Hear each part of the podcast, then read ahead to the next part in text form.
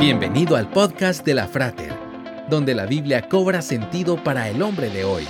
Una producción de La Frater, una iglesia cristiana para la familia. Visítanos en frater.org.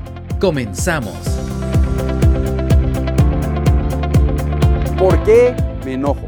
Muchas veces le echamos la culpa a nuestro enojo por las circunstancias, las personas, cómo nos tratan, pero tenemos que entender que nos enojamos porque está en nuestra naturaleza pecaminosa el enojarnos. Pablo en la carta a los Gálatas capítulo 5 versículo 19, conocidas son las obras de la naturaleza pecaminosa, y entre estas obras, entre esto está la ira, el enojo. Entonces nos enojamos por nuestra naturaleza pecaminosa. Lo que pasa es que las circunstancias, las personas, lo que nos dicen, detona y hace que salga esa naturaleza pecaminosa. Por eso podemos ver dos personas ante la misma circunstancia, uno que reacciona con enojo y el otro que no reacciona con enojo, porque el enojo está en nuestra naturaleza pecaminosa.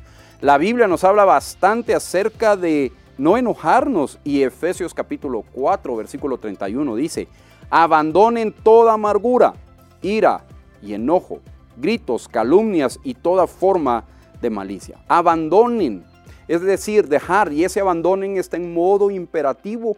Pablo está escribiendo, no es opcional, es una orden. Ahora, ¿por qué podemos abandonar el enojo? Porque esa naturaleza pecaminosa es transformada por el Espíritu Santo, no por nuestras obras, sino que el Espíritu Santo, transformando en nosotros, hace que demos el fruto del Espíritu Santo. Entonces abandonamos enojo, dejamos que el Espíritu obre en nosotros, el Espíritu Santo obra en nosotros, y podemos dar el fruto del Espíritu, que es amor, alegría, paz, paciencia, bondad, humildad, fidelidad y dominio propio. Entonces, ante las circunstancias, dejemos que sea el fruto del Espíritu Santo que salga y no nos enojemos. Esperamos que este podcast haya sido de edificación para tu vida. Te esperamos en los servicios presenciales.